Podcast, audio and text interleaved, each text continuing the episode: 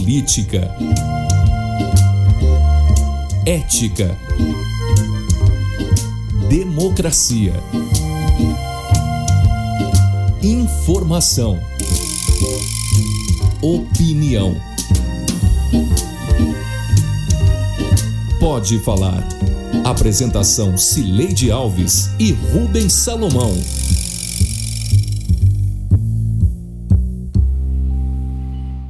Gente. Rubens Salomão e eu chegamos para a edição 115 do Pode Falar, o primeiro podcast de política de Goiás, com trilha sonora de Beto Estrada.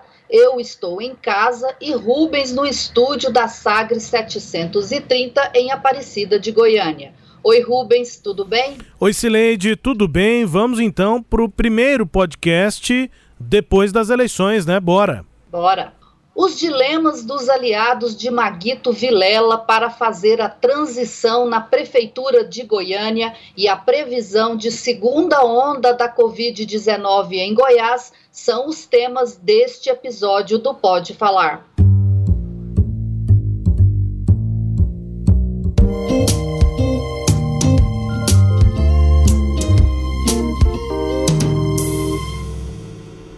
MDB segurou a campanha de Maguito Vilela sem sua presença e garantiu a vitória no segundo turno, enquanto ele permanecia inconsciente em um hospital em São Paulo. Só que não houve comemoração, afinal, o estado de saúde do agora prefeito eleito continua delicado. Além disso, como fazer a transição sem o titular? Quem vai coordenar? Como montar o secretariado? São os dilemas do MDB e do vice-prefeito eleito Rogério Cruz. eu não tenho dúvida disso. O nosso candidato eleito, Marguito Vilela, ele tem uma experiência, viveu comigo governo estadual, administrações municipais, nós temos uma vida juntos, de muitos e muitos anos. Ele, em princípio, líder lá no Sudoeste, em Jataí, foi se estendendo, chegou ao governo, chegou a ocupar todas as funções administrativas desse, desse Estado, de forma que tem experiência. E hoje, quer dizer, é uma coisa até de Deus, ele tem um filho que é o nosso líder, presidente do partido, que vai suprindo aqui a ausência do pai enquanto estiver no hospital, e ele vai cuidar. E eu disse para ele: ó, meus filhos sem ganhar salário, sem nada, eles ficam permanentemente junto comigo aí, olhando e analisando e ajudando. Falei, você tem autoridade como filho, como presidente do partido, enquanto seu pai estiver internado, assumir a chefia da administração municipal, a cidade toda vai entender que é, na verdade, um líder jovem, cheio de vida, já com experiência, e tem também ao lado dele um vice dotado de todas as qualidades necessárias para um administrador, um homem. E nesse momento, até esclarecendo um pouco aqui a, a pergunta, o prefeito está dizendo isso nesse momento, nesse intervalo, até o início da administração. É, eu, Rogério, o coordenador da campanha, Genô, nossos partidos aliados, todos nós estaremos aí engajados, cada um dando a sua contribuição, para que a gente possa ter aí a, a maior competência é, possível nesse momento de transição. Sob a orientação do prefeito Íris, do seu secretariado, que faz parte desse time, que fez parte dessa eleição vitoriosa. Então, é, é, nós temos aí muita convicção, muita fé em Deus, que com certeza é, o prefeito eleito, Maguito Vilela, no dia 1 de janeiro, estará tomando posse e iniciando o trabalho aqui no ano que vem. É óbvio que eu estarei à frente como vice, e eles ao meu lado, trabalhando junto, no mesmo pensamento, no mesmo foco objetivo. Que saia justa, hein, Rubens? Pois é, e, e, declarações aí que dão ideias completamente diferentes de quem vai ser protagonista nesse processo. E o que mais chamou a atenção foi essa última declaração do Rogério Cruz aqui em entrevista a Sagres nessa semana, é, e, e, depois em outras entrevistas também, antes da da Sagres, ele já tinha falado ao Popular, né? Ele tinha dito que não seria um poste né, no Popular, e aqui ele disse que seria óbvio que ele também vai chefiar e que a Genor Mariano, Daniel Vilela vão estar ao lado dele. É, é interessante, né? O jornalista às vezes é tão impertinente, né, Celede? A gente pergunta coisas que são óbvias, né? É, se, o, se o Rogério Cruz está dizendo que é óbvio, por que, que a gente pergunta, né? Porque não é tão óbvio assim, né? Porque as coisas não são tão claras, é. ainda mais em política e no momento em que há disputa por protagonismo. Ele, claro, usa essa palavra, usa essa forma de se apresentar, é, garantindo a legitimidade que ele realmente tem, porque ele foi eleito junto com o Maguito e Daniel Vilela, não. Mas quem está correndo atrás para tentar realmente ter o protagonismo é Rogério Cruz. E na prática, a palavra é, é, autoridade, né? Daniel Vilela hoje tem mais autoridade, por vários motivos, do que Rogério Cruz, né, Celede? Pois é, Rubens, o, o, essas declarações aí do prefeito Iris Rezende e do Daniel Vilela foram no, na visita é, que eles chamam de institucional que eles fizeram, os, os representantes da chapa aí de, de Maguito Vilela, ao prefeito Iris Rezende já na segunda-feira, um dia depois da eleição. O prefeito fez essa declaração e, na hora, é, o, o, a gente sabe que o Rogério é, Cruz não gostou, porque ele próprio disse a Sagres, né, na entrevista que ele concedeu, esse trecho que a gente acabou de ouvir, um dia depois, em que ele usou até, ah, infelizmente foi feita essa declaração. Então, infelizmente aí é, diz o que, que ele achou, né? É, e, e, assim, o Daniel Vilela e o próprio prefeito, depois, eles tiveram cuidado de, na entrevista coletiva, de estabelecer aí um, um espaço para cada um, né? E o Iris, é, depois disse, olha, eu estou me referindo ao fato de o, prefe de o, o Daniel Vilela, presidente do nosso partido, ser o filho, né, que pode fazer essa intermediação. E aí, Rubens, eu me lembrei quando o Iris Rezende ganhou a eleição para governador em 1990, a segunda eleição dele, ele tinha sofrido um acidente de carro antes, um, um, algum tempo antes da eleição, e aí ele ficou hospitalizado, recuperou-se, foi fazer campanha, no, no final ele já estava, nos últimos dias, ele ainda participou da campanha. No dia da eleição, à noite, ele passou mal, foi hospitalizado às pressas com e aí o, no hospital do irmão dele, que era o samaritano, e aí eles descobriram que ele tinha tido um, um rompimento do baço e estava com uma infecção, é, sim, infecção não, uma hemorragia para a família dele. E aí o que, que aconteceu? Na transição e depois no início do governo, quem era a pessoa que Iris considerou que tinha é, condições de fazer essa intermediação entre ele e o mundo político, ele do quarto dele e o mundo político lá fora. Ele escolheu o irmão dele, o Otoniel Machado, que também é médico, né? Então ele fazia o papel aí do interlocutor político e do médico. Foi, foi aquilo foi importante para o Íris naquele momento. Eu acho que é, quando ele fala que uma, dessa coisa divina do Daniel, do, do, do Maguito ter o Daniel, é um pouco dessa experiência dele, né? De você pegar uma pessoa que é ligada à família, que, que divinamente, como diz ele, tem essa, esse contato com o mundo político. É, agora, a, a, a, questão que fica é como vai ser essa transição, Rubens, nem tanto por conta disso, quem vai ser o coordenador, porque eles estão num momento que eu acho que ainda é possível controlar isso. Não há, eu não percebi ainda, não sei se você percebeu, se há uma disputa de poder nesse momento. Acho que é aquela coisa normal de demarcação de territórios, né? Que cada um demarca o seu.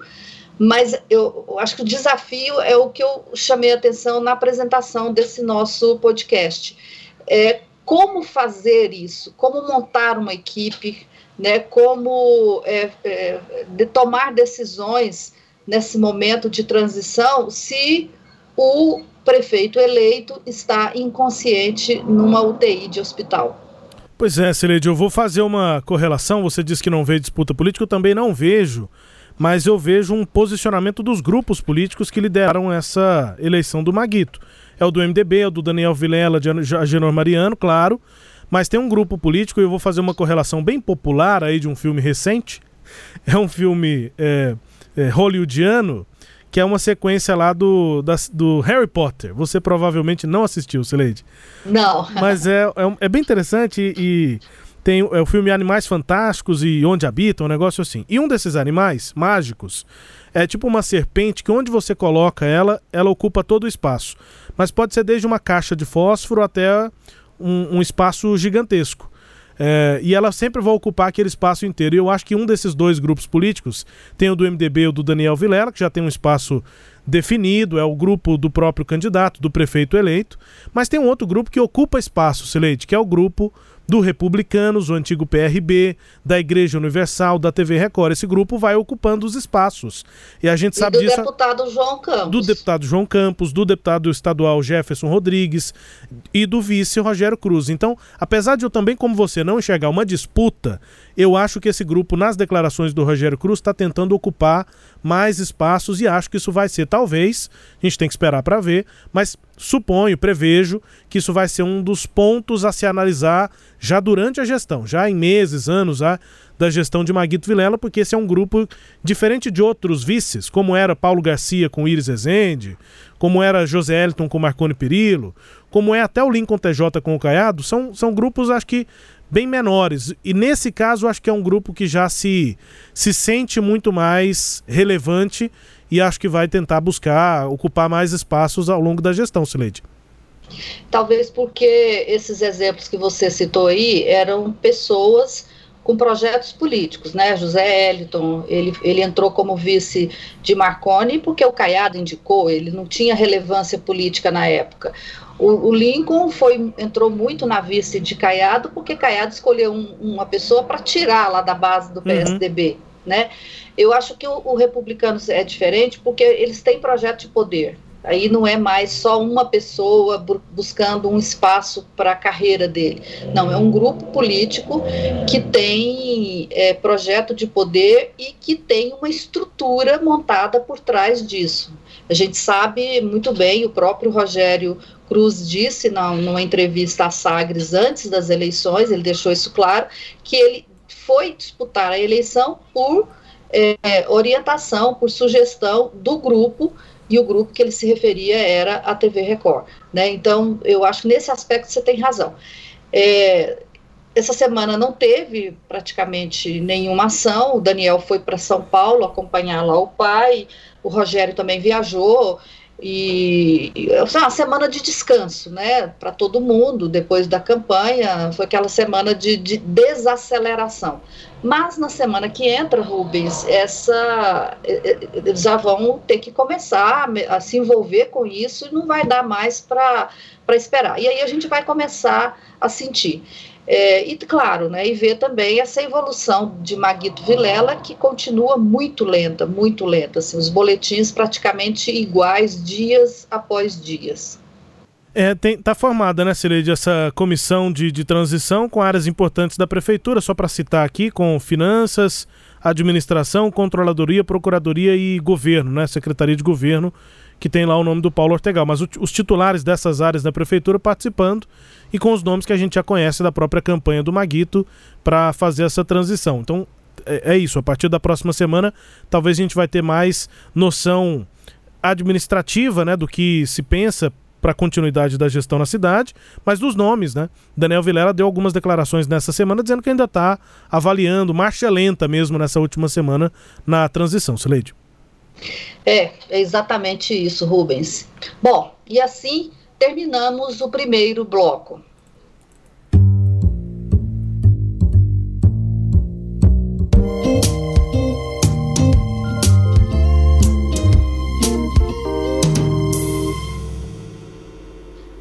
Seja quem for o prefeito a tomar posse em 1 de janeiro, Maguito ou seu vice Rogério Cruz, ele vai encontrar um grande problema. É que está prevista para o início do ano a chegada da nova onda da Covid-19, tema deste segundo bloco. Um estudo que saiu da Fiocruz aponta que Goiás terá um novo crescimento daqui seis semanas, ou seja, daqui um mês e meio aproximadamente, ou seja, em janeiro. A UFG também já tinha feito uma avaliação falando isso, que provavelmente o Estado teria. Isso são é, probabilidades, né? não, tá, não é nada exato, mas é uma possibilidade.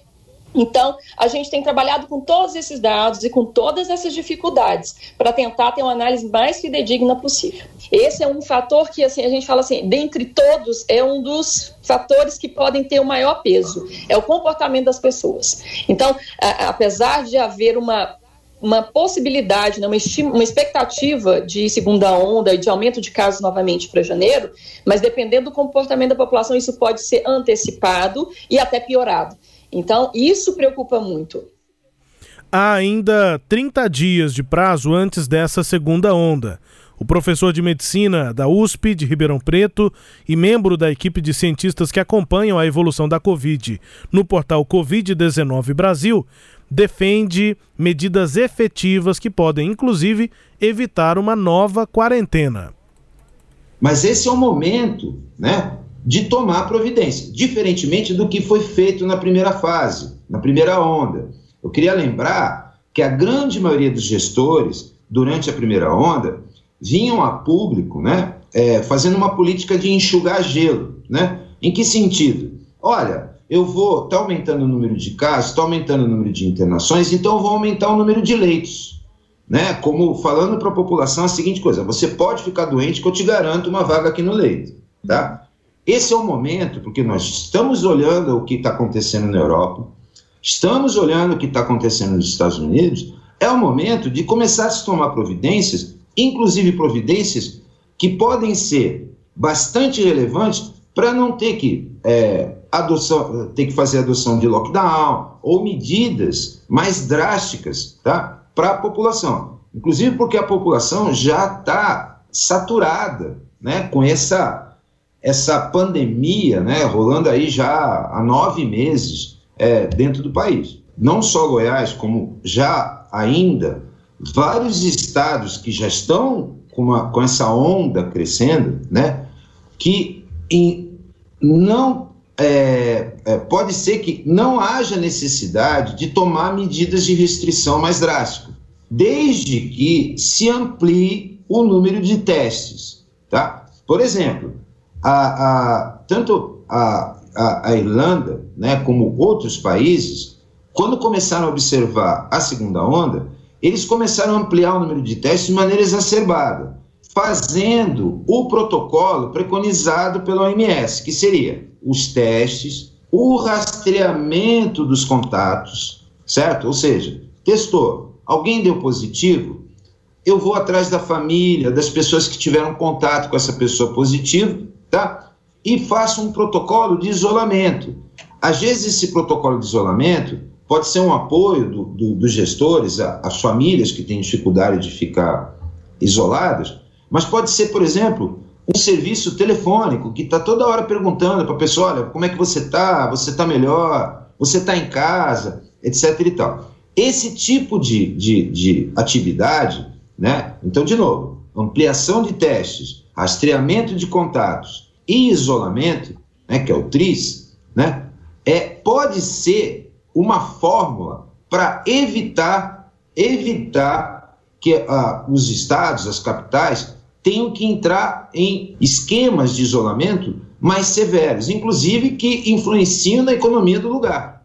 Esse tripé, né, Sileide, aí de é, ações Domingos Alves, que é o professor pesquisador da USP, e antes a gente ouviu a Flúvia Amorim, vigilância, superintendente de vigilância em saúde de Goiás, Leide. Pois é, Rubens, na entrevista à Sagres, na segunda-feira, dia 30, o vice Rogério Cruz disse acreditar que a gestão do prefeito Iris Rezende vai se antecipar e tomar medidas preventivas, né? A secretária Fátima Moruê também se manifestou. Agora, é, o fato é que este é o momento de os gestores é, começarem a se manifestar sobre isso. Eu estou preocupada porque eu estou vendo, não estou vendo a mesma mobilização a vida lá no mês de março, quando a pandemia chegou no Brasil. O governador Ronaldo Caiado tomou a iniciativa daquela vez, né? Puxou aí todos os prefeitos, é, decretou aquelas quarentenas, as restrições é, para, as atividades econômicas e agora está todo mundo se fingindo de morto. Por quê? Porque o tema é completamente impopular. Mas, assim, como disse aí esse professor lá da USP, é possível tomar medidas que não sejam, é, nesse primeiro momento, as radicais já tomadas anteriormente, mas precisam ser tomadas. Né? É, a gente é precisa de é, se preocupar com o assunto e cobrar do, desses gestores, é, do prefeito eleito de Goiânia, o prefeito eleito reeleito de Aparecida, de Rio Verde e todos os demais prefeitos eleitos ou reeleitos no estado e do próprio governador Ronaldo Caiado. Talvez o governador pudesse ser é, um, um coordenador dessas ações, não necessariamente ele precisa determinar, já que ele agora né, repete que tem uma decisão do STF que é, repassou essa incumbência aos municípios. Isso não foi um problema lá atrás para ele, mas agora é. Então, mesmo que isso seja de fato esse problema, ele pode tomar essa iniciativa.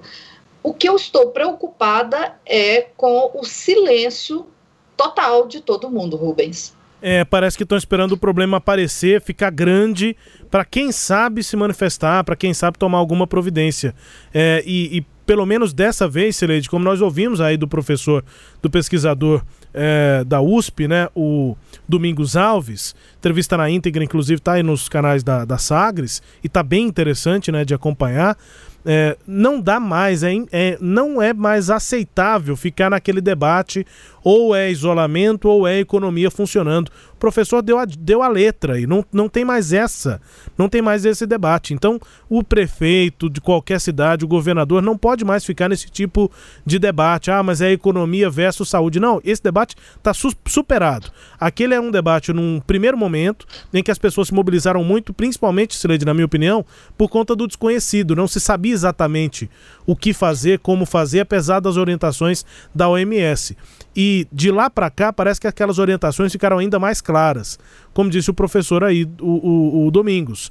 É, testagem em massa, rastreamento dos contatos e o isolamento. E aí no início só se falava de isolamento e no Brasil nós não fizemos, né, Cileide? Nem em Goiás, nem no Brasil, a testagem é, em alguns casos até aconteceu, mas se testa menos do que em outros locais. E rastreamento de contato praticamente não existe. Eu, pelo menos, não tenho conhecimento, Sileide.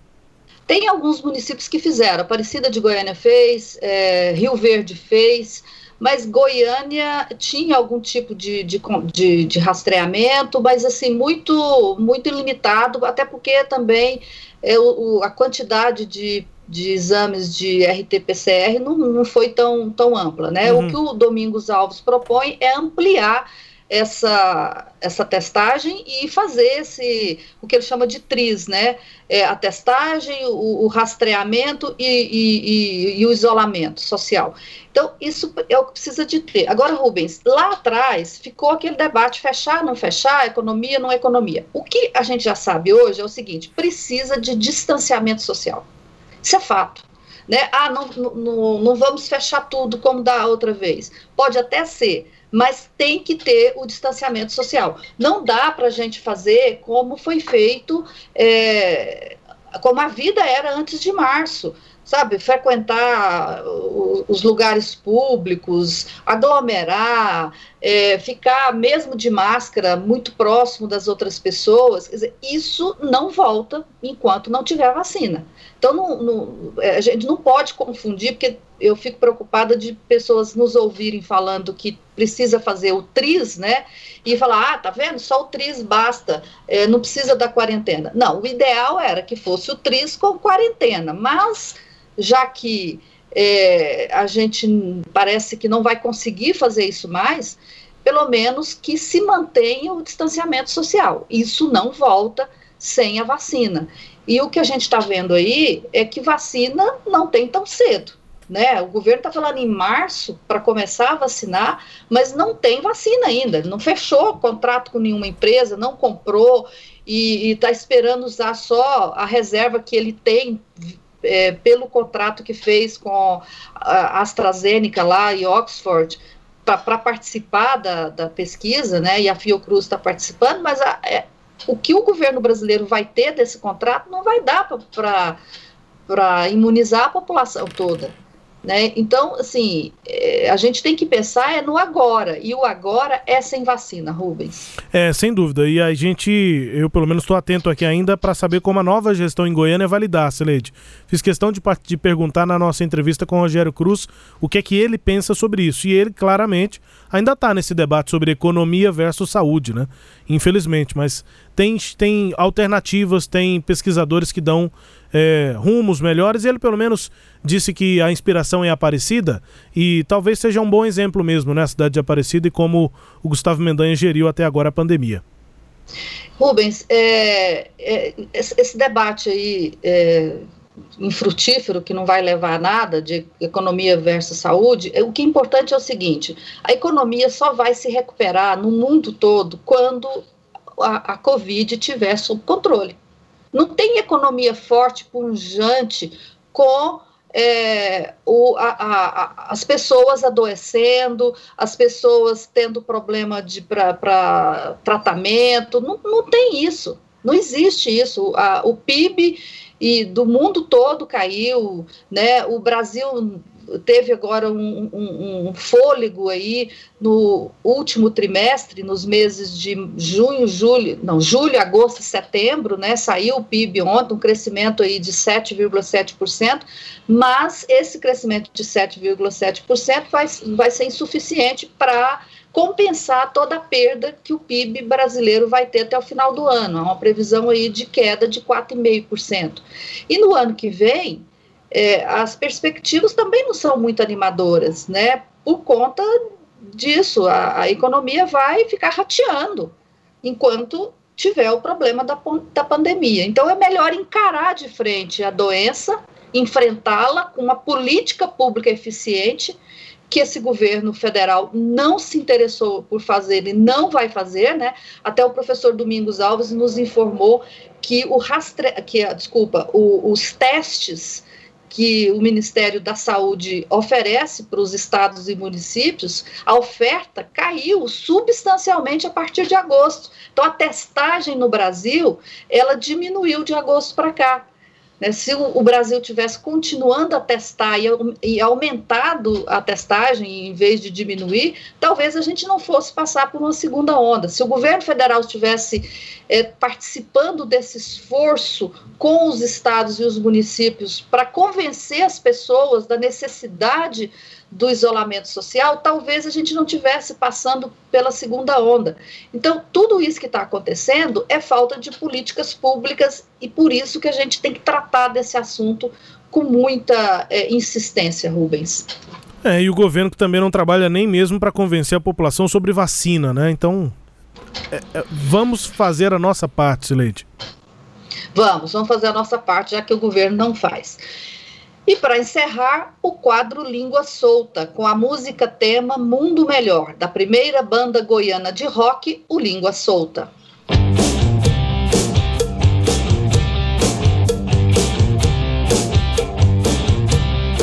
Mas eu acredito sinceramente que o governador está mal intencionado. Não está tocando nesse assunto para assim que ele tiver condição decretar um novo lockdown, massacrando o nosso estado de Goiás mais uma vez. E para quê? Talvez para levar o medo, o terror à sociedade goiânia, goiana e atender o pedido dos chineses para que a vacina possa ser implantada no estado. Ele, juntamente com o governador João Dória de São Paulo, com o Itzel do Rio de Janeiro, e aí a sociedade aterrorizada com informações manipuladas vai ficar refém. Ai, ai, Sileide.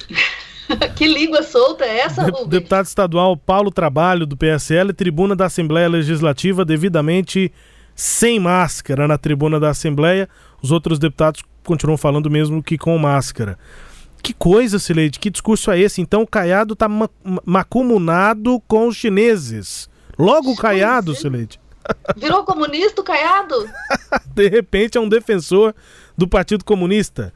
Ah, eu, eu, eu, fiquei é, esperando. Gente, eu nunca vi tanta coisa sem sentido numa frase só. É tão sem sentido que ele próprio gagueja. Sim. Qual o objetivo? Quando ele vai explicar qual o objetivo? Não, estão. Ele, ele dá uma gaguejada, porque é tão sem lógica, tão sem lógica, que ele demora a encontrar um caminho. Aí vem com essa história, ele está man, mancomunado com o Dória e com os chineses. É, a palavra mancomunado é o que, que pensei aqui, eu que, que, que achei que ele tá dando esse tom aí, mas era bem caiadista o Paulo Trabalho, hoje ele é só bolsonarista, Sileide. Pois é, ele. É, ele eu, eu, nunca vi assim, um discurso muito coerente dele, né? E não só por, por, por ser bolsonarista, mas assim, para você entender o que ele quer da sociedade, o que ele quer para a sociedade, melhor dizendo, as ideias que ele defende, né? É, é uma coisa meio, meio sem rumo, meio sem caminho. Mas fazer o quê, né, Rubens? É deputado, foi eleito pelo povo, representa os eleitores da região dele, né? Que ele foi eleito lá pelo eleitorado. Ele é de posse, né, Rubens? É, da, da região norte lá, disputa base eleitoral com o Iso Moreira, região de posse. É, então tá, né? O povo escolheu, tá aí, o deputado estadual é, dizendo o que, que ele acha que, que tem que ser feito, ou melhor, não ser feito é. para combater a Covid-19. Agora Bom, vamos, vamos movimentar sem palavras, nossa. Rubens. É, vamos movimentar nossa reportagem, porque o governador, o Paulo Trabalho, pediu voto para o Caiado lá em 2018. É, e era teoricamente da base do governador, agora que não está sendo mais. É, perguntar, né, acionar aqui o Samuel Straioto, a nossa Dirizago, que a gente também está mobilizando aí na reportagem, Cerejo, para perguntar para o governador, olha, o deputado Paulo Trabalho está dizendo que o senhor está macumunado com os chineses. que será que o governador vai. Bom tribuneiro que é o governador Ronaldo Caiado, vamos ver se ele vai aproveitar a oportunidade ou não. Pode ser que ele não queira comentar também. É, as opções estão aí, mas vamos perguntar para o governador como é que ele reage a esse tipo de declaração, Sileide. Bora. É, é fazer o quê, né? Bom, vamos embora. Este episódio teve áudios da Rádio Sagre 730 e da TV Assembleia. Confira o Pode Falar todo sábado às nove e meia da manhã na Rádio Sagres 730, no Sagres Online, no aplicativo da Sagres, no SoundCloud, no Spotify, no Google App, no Deezer e no Castbox. Tchau, Rubens. Tchau, Sileide. Um beijo. Até a próxima. Tchau, tchau. Apresentamos Pode Falar com jornalistas Cileide Alves e Rubens Salomão.